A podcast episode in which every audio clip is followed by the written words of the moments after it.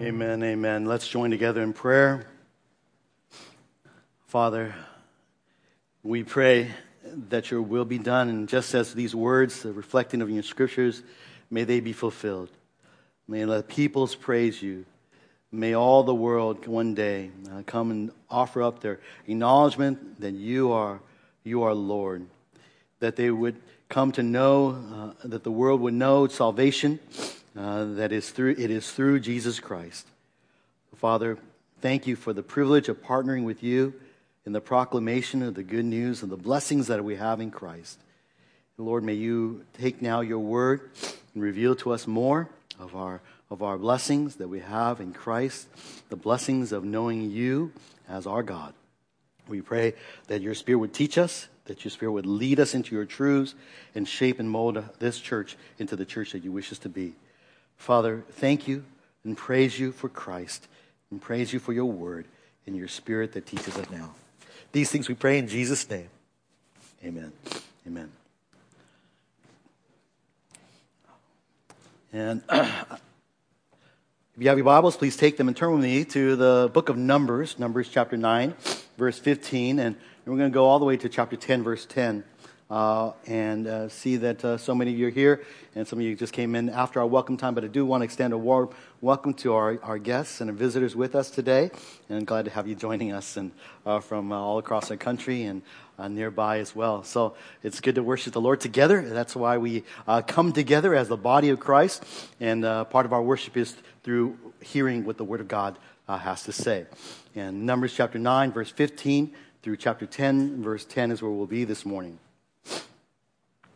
There are two times, two places in the Old Testament uh, law where God gives uh, to his people, to the nation of Israel, his Ten Commandments.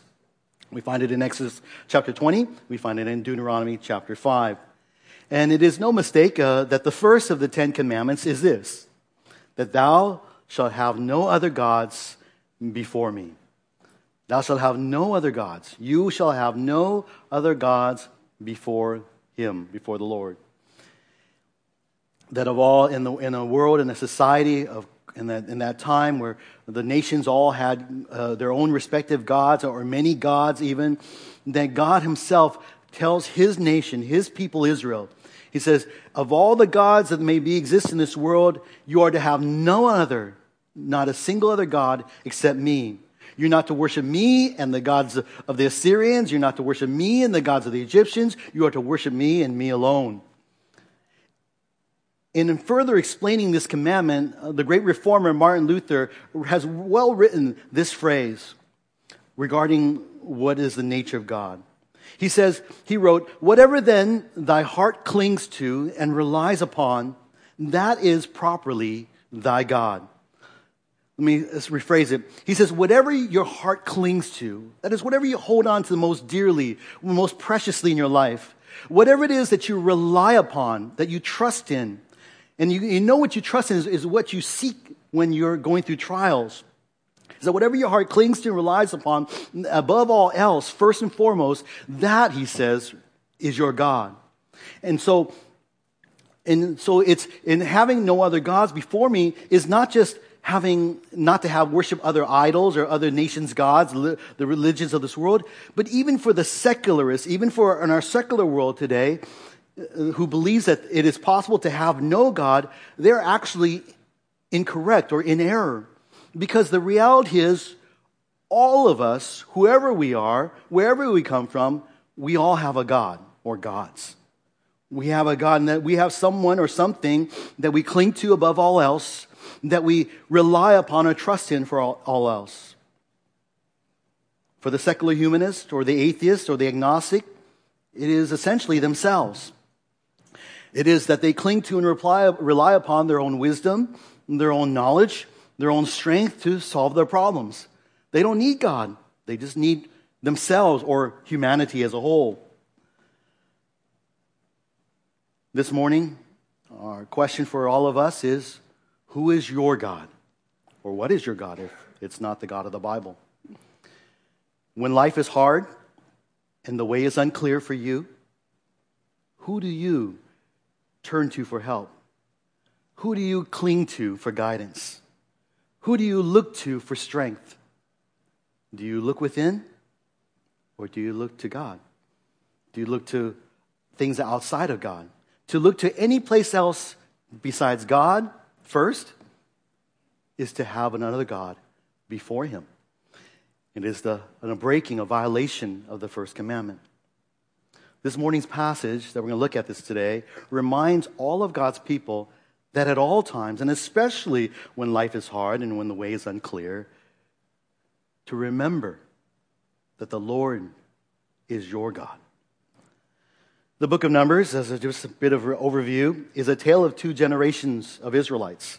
One delivered from slavery in Egypt, the other preserved through 40 years of wandering in a wilderness desert. Both generations are eager to enter the promised land that God had promised their forefathers.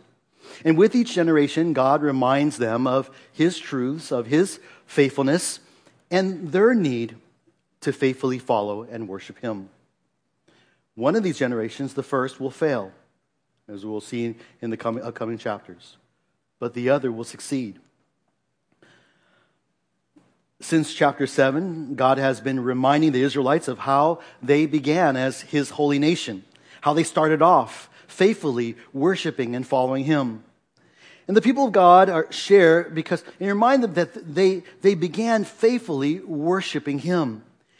For that generation and for every generation since, God's people have always started off, have been unified by this commitment to worship the Lord as their God. Today's passage is the conclusion of this whole section that started in chapter 7. It is the final word before the first generation is going to begin their march towards the promised land.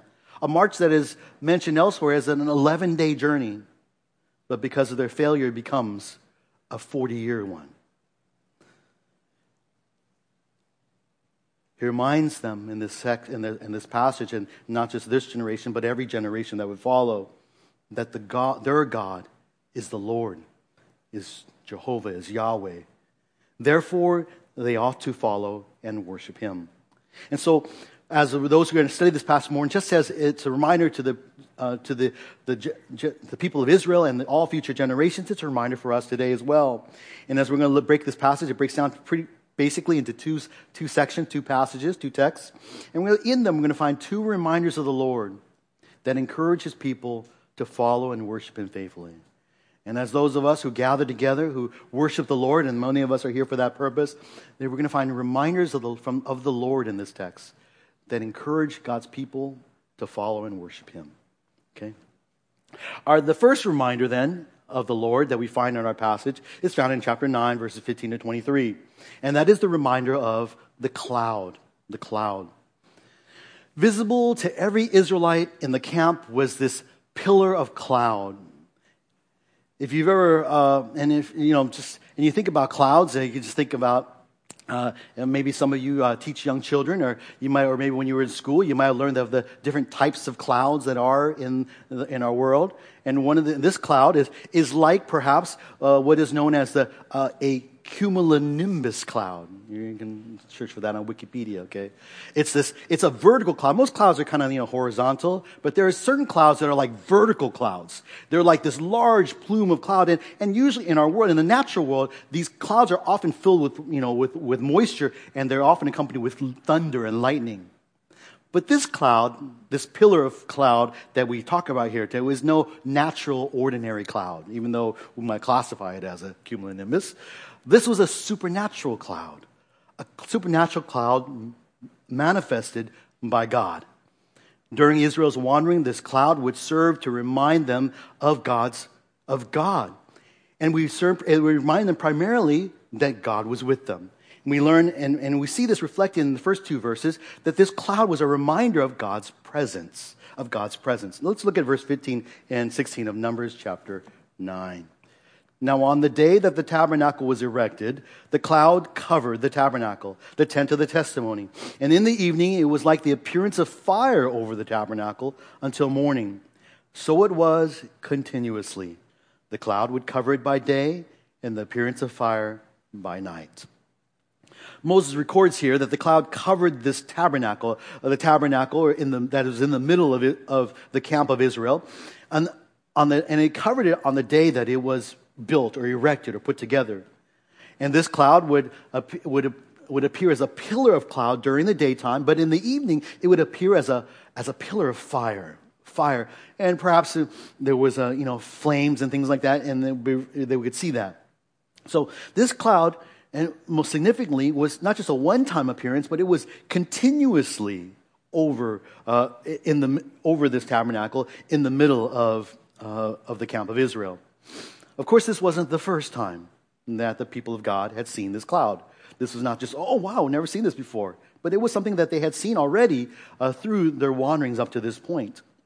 We read of the very first time that they saw this cloud in Exodus chapter 13, verse 21 and 22 of just at the moment when Israel, having uh, been delivered by, having been uh, delivered by God through Moses after the tenth plague, and the, the, the Israelites were able to be, leave Egypt and be set free from their slavery.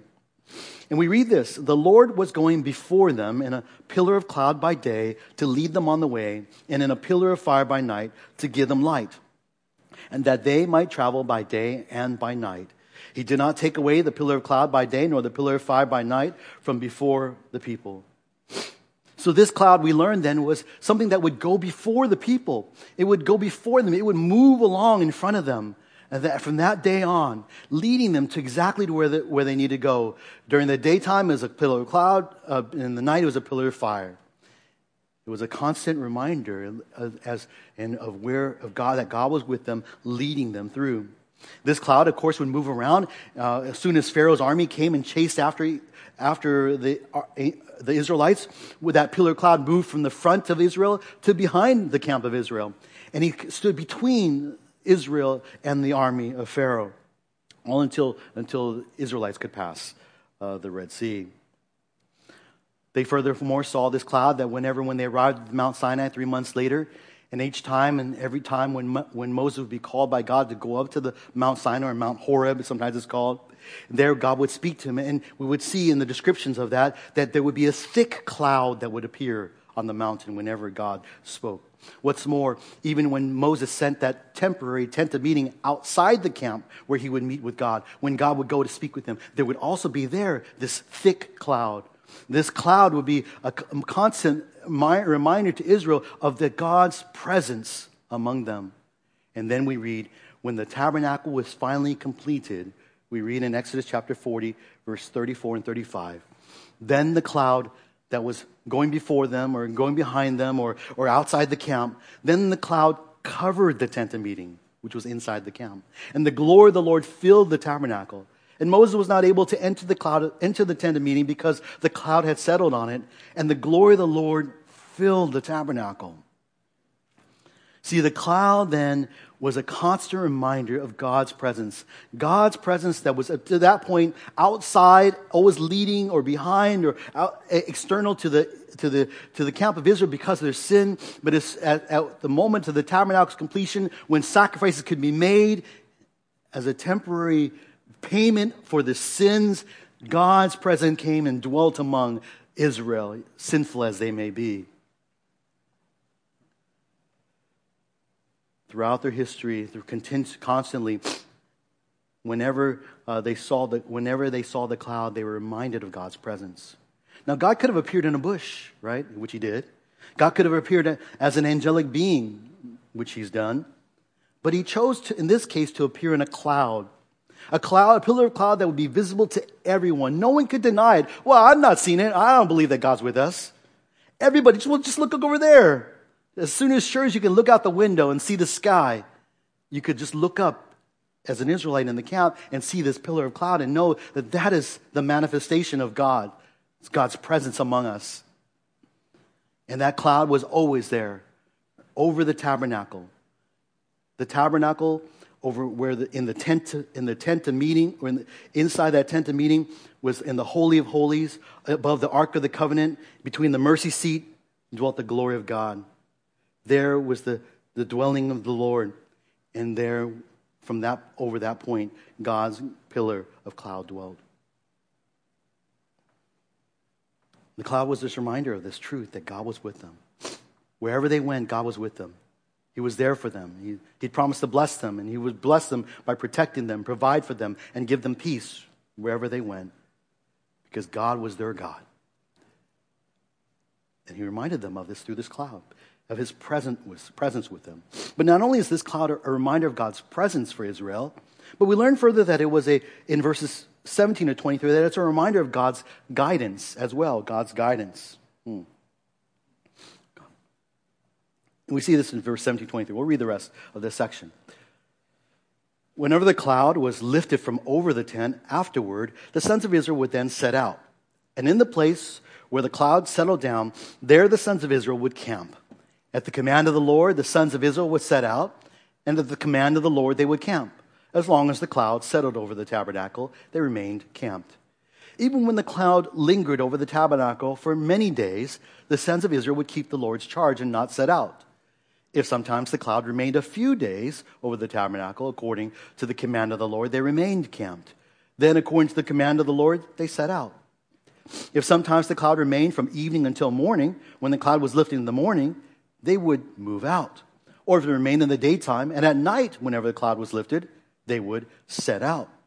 Whether it was two days or a month or a year that the cloud lingered over the tabernacle, staying above it, the sons of Israel remained camped and did not set out but when it was lifted, they did set out. At the command of the Lord, they camped, and at the command of the Lord, they set out. They kept the Lord's charge according to the command of the Lord through Moses. We see here there's a, a poetic kind of nature to this, uh, to this whole section. There's much parallelism in this section, and there's, a bunch, there's quite a bit of repetition as well. But the point is very simple that God leads them. The cloud, of course, is still the main theme. And it, but you'll notice if you, as, we, as I tried to emphasize when I was reading it, that three times in this passage, or in three, three verses, verse 18, verse 20, verse 23, we see this, this phrase that's repeated. That it, this phrase that said, at or according to the command of the Lord, the sons of Israel would set out, or at or according to the command of the Lord, they would camp. And, and, you see them there highlighted. See, Israel had been given instructions on how to camp and how to march in the early chapters, in chapter 2. But now we learn when they would know to camp or when they would know to march. And it would always be at the command of the Lord. And this command and the command of the Lord would be indicated through this cloud this cloud that would, uh, would be, when it was lifted up over the tent and, and presumably would move in front of the, of, uh, or in front of the, the, the Israelites, presumably heading north and maybe northeast towards the promised land, then it would be an indication of that the command of the Lord was then for the Israelites to, to set out from their camp. And when the cloud then at some point came back and rested over the tent of meeting, that would be an indication of the command of the Lord for the Israelites to stop and to camp. This cloud was a reminder to them of God's guidance, God's leading. And this would have, they would remain camped, whether the cloud remained many days or a few days, whether it was two days, whether it was a month, whether it's a year. The Israelites faithfully followed God's command. If it was there, they stayed. If it moved forward, it would go. You know, I know many of us would like, wouldn't it be cool if God led us that way? You know, if the cloud all of a sudden just moved towards that direction, over that, you know, to that school, so, oh, he wants me to go to that school. Or if the cloud then moved over that girl and said, oh, he wants me to marry that girl. Or if the cloud moved over and went over this company, oh, he wants me to work at that company. That's so awesome if that was the case, but that is not the case. oh, we're not that kind of church. uh, whenever, but whenever the cloud lifted, Whenever, notice, it's like whenever it was lifted, whether it was, if it was lifted in the morning, that's when they set out. When it was lifted in the evening, that's when they set out. They didn't say, oh, it's, hey, it's nighttime. We can't see. Let's wait till the morning to go head out. Because when it lifted in the evening, it was the command of the Lord, and they obeyed and they set out because God was leading them. All this is to say that the, that the people of God followed the Lord whenever and wherever He led. They kept the Lord's charge. Verse, the, last verse. They kept the Lord's charge according to the command of the Lord through Moses. See, the Lord wanted Israel to put their trust in his leading. you know, it's somewhat arbitrary, this cloud moving around. You know, it's kind of, it's a cloud. But of course, they knew that it was this, this was the presence, symbolic of the presence of the Lord. And therefore, they put the, when it would move, they had to put their trust in the Lord, their God, that he was, that he was going to lead them to where they needed to be. You know, he didn't ask them to say, you know, to send out scouts, first of all. Say, well, let, us see if it's safe to move ahead. Let's send out some scouts. He does that later on, right? When he tells us to get out of the land. But he doesn't tell them that to do here. He doesn't say, well, so get your meteorologist out and, and check the weather, see if it's a good time to travel.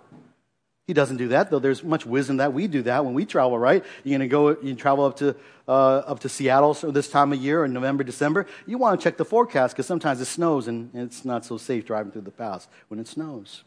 You check the weather. But God simply has his people respond in simple obedience to this cloud. This cloud lifting up and moving ahead, and this cloud moving back and resting on the tabernacle. And by faith, they, they understood that that was God's guidance. Simple obedience to God's command. In our day of the pandemic, we have been asking ourselves a lot of will of God questions. What does God want us to do? You know, should, should we wear masks? I know many of you have wrestled, uh, that have come and shared with me about how you wrestling. Should I get vaccinated? Some of you have talked about, should I go to work? Or not? Should I go to school or not? We talked about even in the church, should we, should we gather in person for worship or not? All these questions and, and much, many more like it. And yet we know that where everywhere we go, we, we have these questions because wherever we go, especially in light of this pandemic, endemic really, there is risk. There is potential danger. It is real. COVID is real disease, right? Oh, nobody doubts that. But the Lord doesn't give us answers to those questions I mentioned earlier in such explicit detail. But the Lord, instead, in His Word, gives us very clear commands. Clear commands that He wants us to obey. Commands to love Him with all our being, to love our neighbor as ourselves, to make disciples of Jesus Christ, to encourage one another to love and good deeds, to love our enemies, to be at peace with one another to obey your conscience before the Lord, to not judge others. All these are commands of God. And these are commands that are clear and that we should obey. And if we, as we obey these instructions, as we follow His will, we can trust God with those lesser issues that are, that are prevailing on our mind. For we know that God will guide His people. God will guide you. As little children, we find comfort in the presence and guidance of our parents, do we not? We want them to go with us whenever to those places wherever we may face uncertain or unknown or fearful situations. We call out to them when we're afraid, when we don't know what to do. We always want to hold their hands in the midst of crowds of, in, in strange places. It's because we don't know the way, but we trust our parents do. Sometimes they don't, but we trust that they do. Eventually, though, as we grow older, we discover that our parents can't always be there for us or with us. The godly parents will teach and remind their children that though they won't always be there for them, there is one who is, and that is the Lord our God. Parents, teach your children to not depend upon you, but to depend upon the Lord, our God. And as followers of Jesus Christ who have the Lord as our God, we are never alone. The one who sends us out to make disciples of Jesus Christ has promised, has he not, in the Great Commission, Lo, I am with you always, even to the end of the age. I can't be with you always. Your parents can't be with you always. But the Lord, our Savior, Jesus Christ, is with you always. He calls his disciples to follow him. You see, we do not need a cloud to follow the Lord, our God. We have Jesus Christ to follow the Lord, our God. Jesus Christ is the Son of God, and he has come to make known the, the will of God. And it's in Him through we have access to follow our God. And so we, all we need is Jesus. And we need to trust and follow Him. Is He is the Lord your God through faith in Jesus Christ. That's the reminder. And this is the reminder of this, the cloud of God's presence and God's guidance for the Israelites that encourages his people to follow and worship him faithfully. There's a second, there's a second um, reminder of the Lord that encourages people to follow and worship him faithfully, and that is this, this, uh, this reminder of the trumpets, of the trumpets in chapter 10, verses 1 to 10.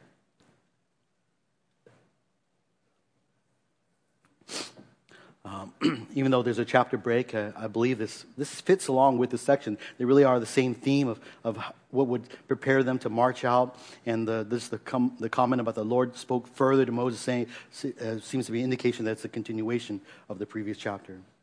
Now, whereas the cloud served as a, as a visual reminder, an eye, uh, a response to the eye of God, the trumpets here serve as an audio reminder of God, of, a, of what we could, of a sound.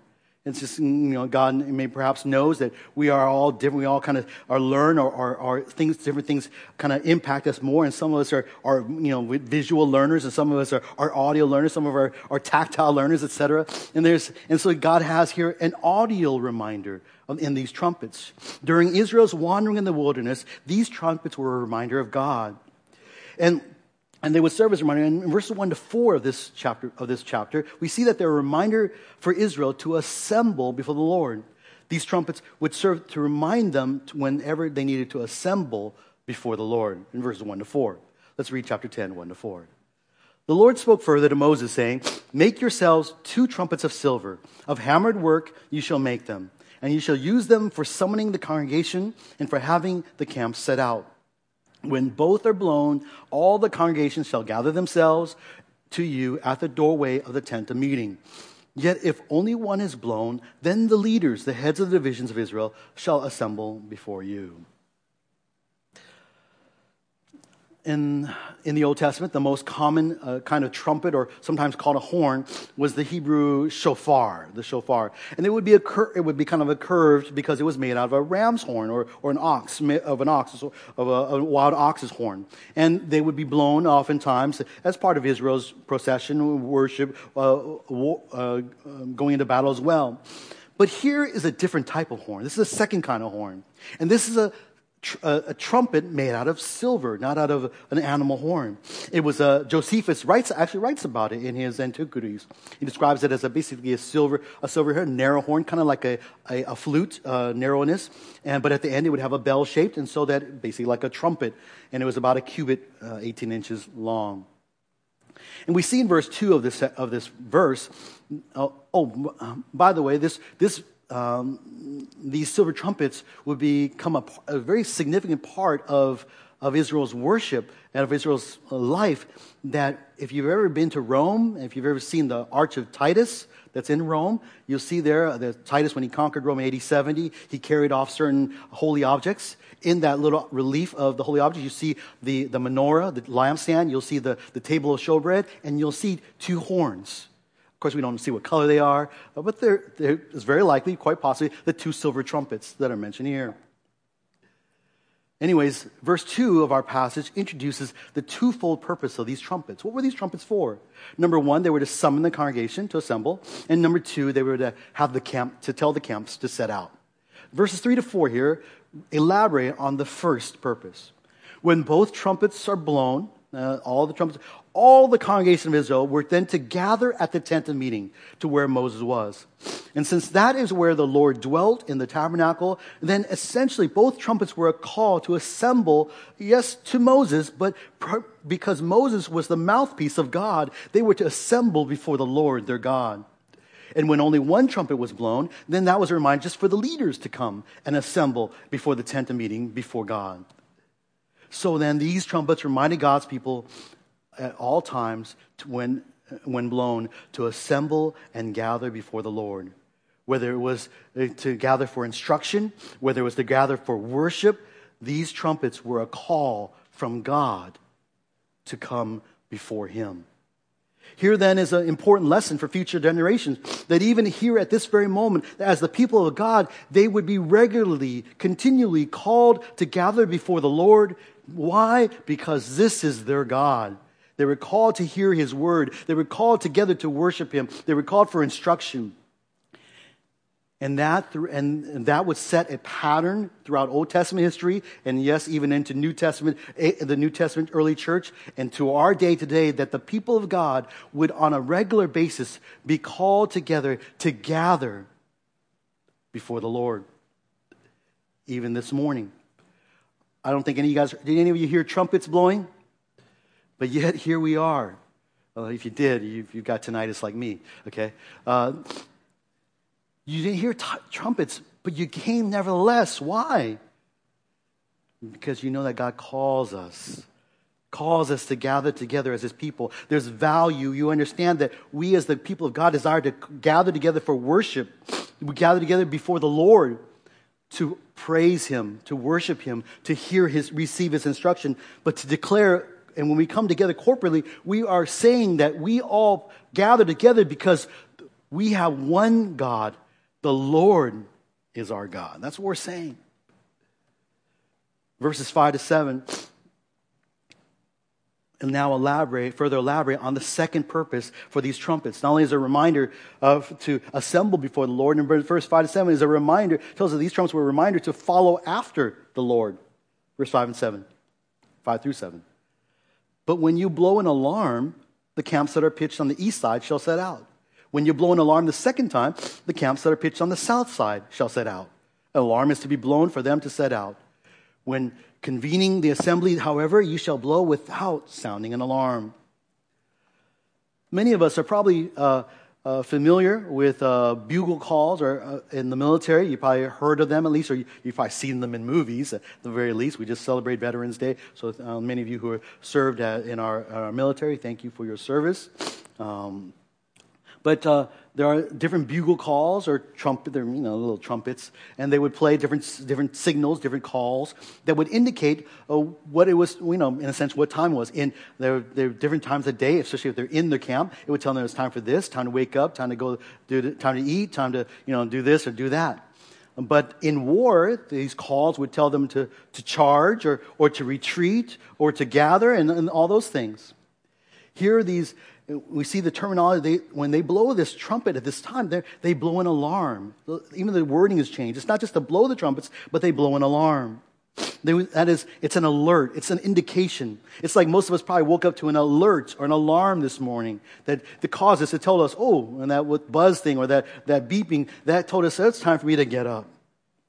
Here, these trumpets would serve as an alarm, an alert, to tell Israel when they were to march and march set out from their camps.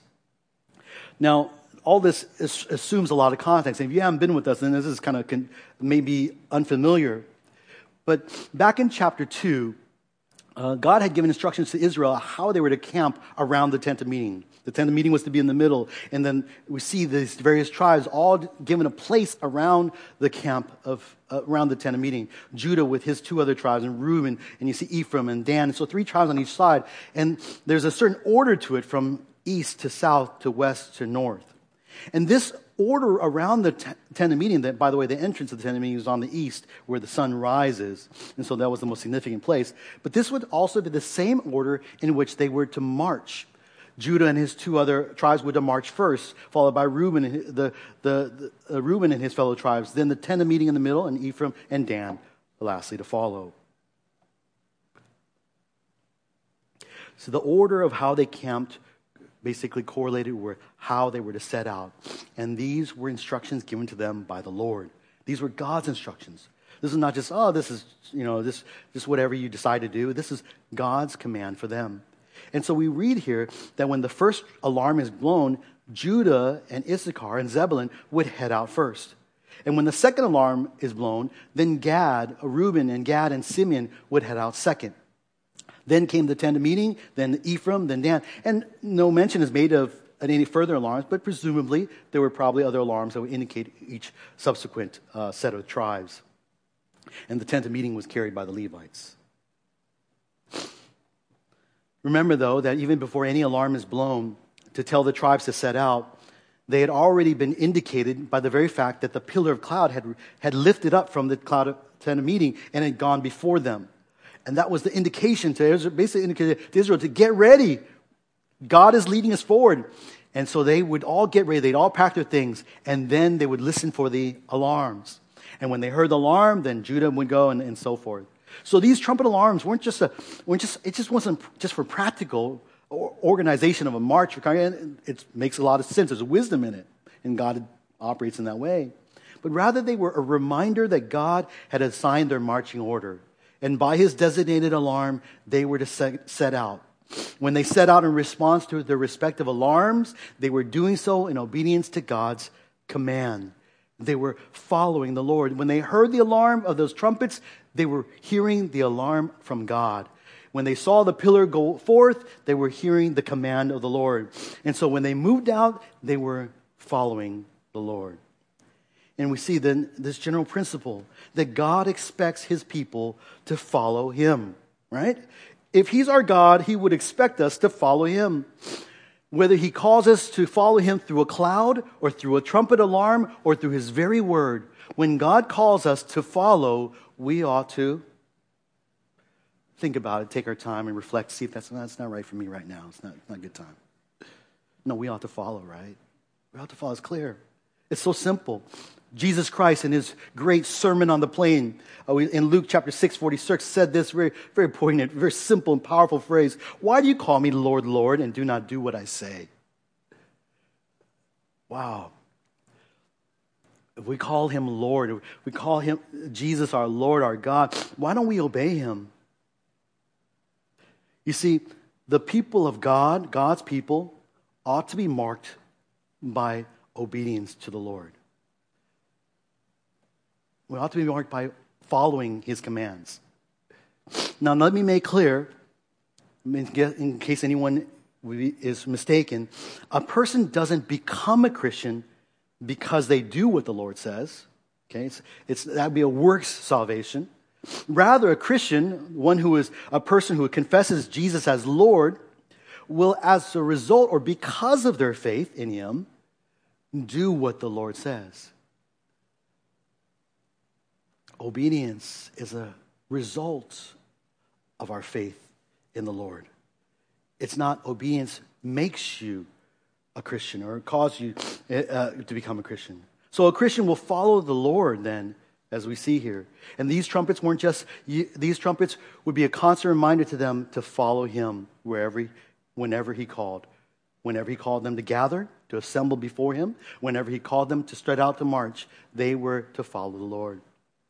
Now, these trumpets weren't just used in the wilderness period when they wandered for 40 years, but also they would be used when they entered the promised land.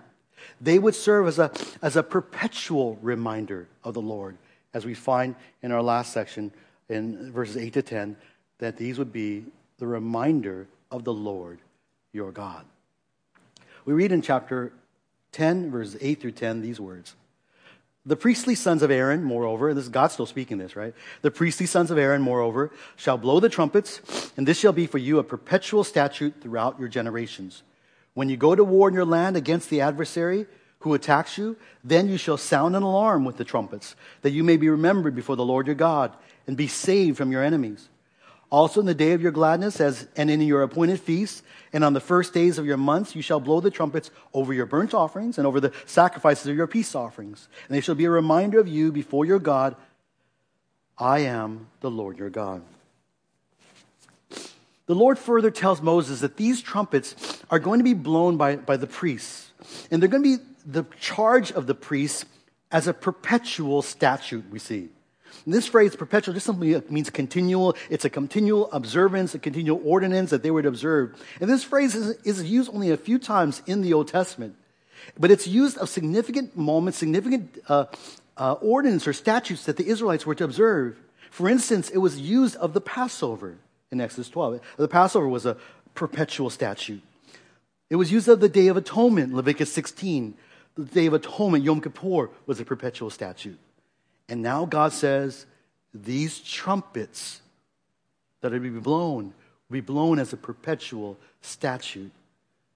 You can imagine, understand why these became so valuable that they were even, they made it onto the Arch of Titus, right?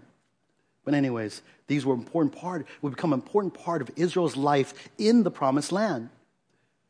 In verse 9, uh, uh, we, we see these, these extensions of the purpose of the trumpets detailed in verses 9 and 10. In verse 9, the trumpets were to be sounded whenever, when they were going forth into war against any attacking enemies. And uh, they were to, whenever in the promised land uh, that we read here, whenever an adversary comes, attacks them, not, it doesn't even say when they attack their enemies, but when the enemies attack them, they were to sound the alarm with the trumpets. They were to blow this trumpet. Now, a lot of commentators will say it was, it was to serve to, to rally the troops, to rally the soldiers. Like an alarm, like, hey, we're being attacked. Everybody get your swords out, get your shield and armor on. Come on, let's fight. But that's not the purpose of these trumpets, even though it might have had that practical effect. What does the Word of God say?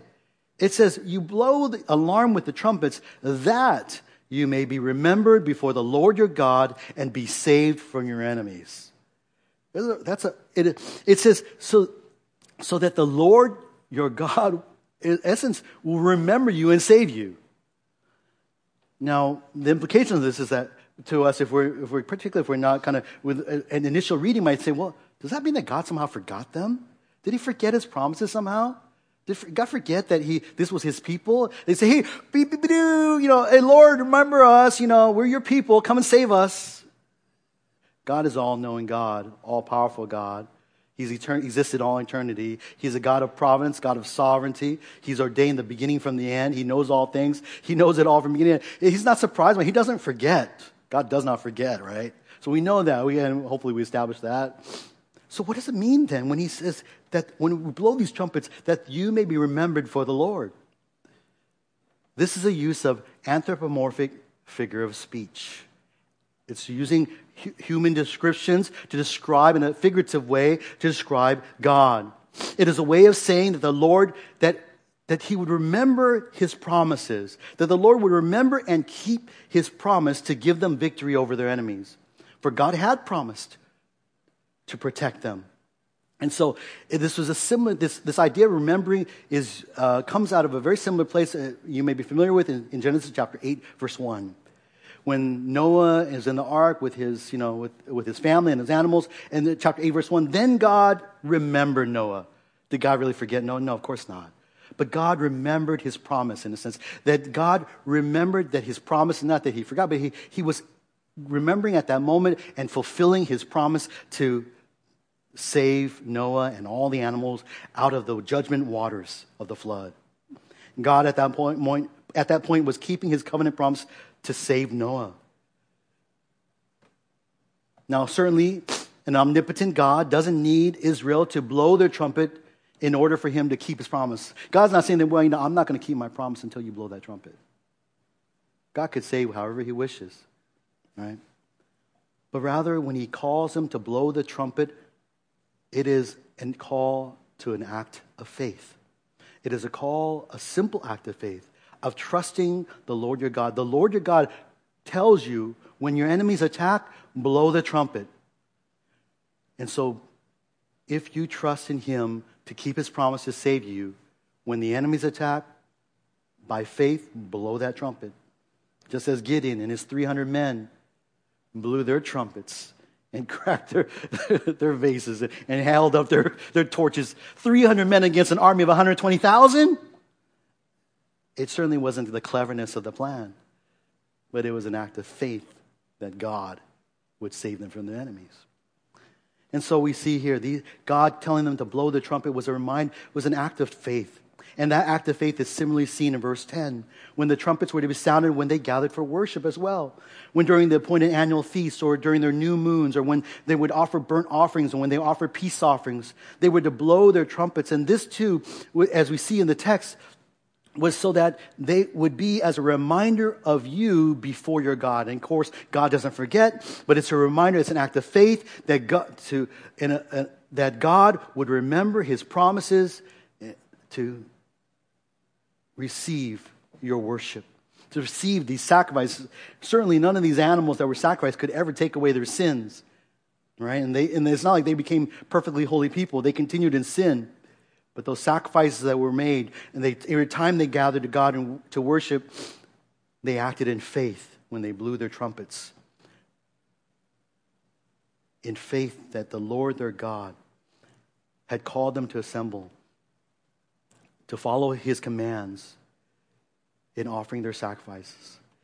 It's an act of faith that acknowledges that the Lord is their God and their trust is in him. And that's why they come together to worship him.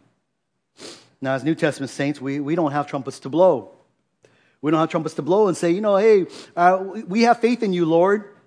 Right? We don't, we don't blow trumpets that, to do that. But when we gather each week and when we follow his word, his commands, we are acknowledging that the Lord is our God by faith. These trumpets are a reminder to the Israelites that the Lord is their God, and then God ends this section with that with the affirmation that all these things were you to do, you remember before the Lord your God as a reminder of you before your God. Why? Because I am the Lord your God. I am the Lord your God. And that promise was for the, for the people of Israel in that first generation, in that second generation, and all the generations after. That the, Israel, the, Israel, the nation of Israel would be God's chosen people. And that promise could be said to us too, as a church today. We who are God's, God's people today, a, a holy people, a chosen nation, a people for his own possession, we too have the Lord our God. And God is our God, and we need to remember that. We conclude just reminding ourselves, going back to the big question who is your God? Who is your God? Why have we gathered? What are we here for? Who is the one that we cling to with all our heart? Who or what is that which we rely upon and trust in in times of difficulties, in times of trials, when the way is not clear and dangers are all about? It is the Lord, our God. And I hope that, and, and I would imagine in, the, in the, this book, in the, this room, that for the majority of us, the Lord, we would all say that the Lord is our God. And if the Lord is your God, then ask yourself, just like the application for it says, how then are you worshiping and following Him? How then do you worship Him and follow Him? And then you just examine your life. Are you, are you living for Him? Are you following His commands? Are you, are you obeying Him? Are you living for His glory? Are you being faithful to love Him, to love others, to love your neighbors? All those simple, straightforward commands that God's word gives us. But if He is not, if the Lord is not your God, then I'm so thankful that you're here today. I'm glad you're here today because you are here to hear exactly what God wants you to know. That God wants you to know that the God of the Bible, the Lord God, has sent his Son, our Lord Jesus Christ, into the world to deliver you from sin. As he delivered Egypt from slavery to e- from in Egypt, he has sent his son to deliver you and me, all of us, from slavery to sin. And if you put your trust in him, if you confess him as Lord, Jesus as Lord, and trust in Christ's death and resurrection for your sin, the Bible says you will be saved. That is his promise to you. Romans 10 13 says, Whoever will call on the name of the Lord will be saved. And that can be you as those who have, and as therefore as those who have been delivered, those who call upon the name of the Lord, we are left to wander here on this earth, but we do not wander alone. Our God is with us until we reach the promised land. And let us, and God has given us reminders throughout his, in his scripture, not a cloud, not a trumpet, but his word, both the written word and the living word Jesus Christ. Christ is better than the cloud. Christ is better than the trumpets. Christ is who we need to look to as a constant reminder that the Lord, his Father, is our God. And therefore, we let us continually, faithfully worship, serve, and love him. Amen. Amen. Let's pray. Father in heaven, thank you, Lord, for our time. Thank you for your word. Thank you for this reminder of who you are, that you are the Lord, and most importantly, you are our God. Father, forgive us when we put anything, anyone else above you, when we allow other things to become a God before you. Help us to once again renew our commitment to worship you and you alone, for you and you alone are God. You are the true and living God. And there is no other. There is salvation in no other but you. And thank you, Father, for making that salvation possible in your Son, Jesus Christ. Thank you, Father, that you've given us that which is better than the clouds, that which is better than the trumpets. You've given us your Son, the one whom we saw with our eyes and beheld, beheld and whom we heard his word, and which has been recorded for us in your scriptures as a constant reminder that you are our God as those who call upon you. Lord, I pray that if there's anyone here who does not yet know Jesus as their saving Lord, that today they would call upon the name of the Lord Jesus Christ for salvation and be saved and worship you and know you until you call us home to be with you. Lord, we pray, we pray that uh, you be glorified through this week, and especially as we celebrate Thanksgiving uh, later on, may you open up doors for us to share of the blessings that we have and the thankfulness that we have that the Lord, you are our God. And Jesus, your Son, is our Savior and Lord. These things we pray in Jesus' name. Amen.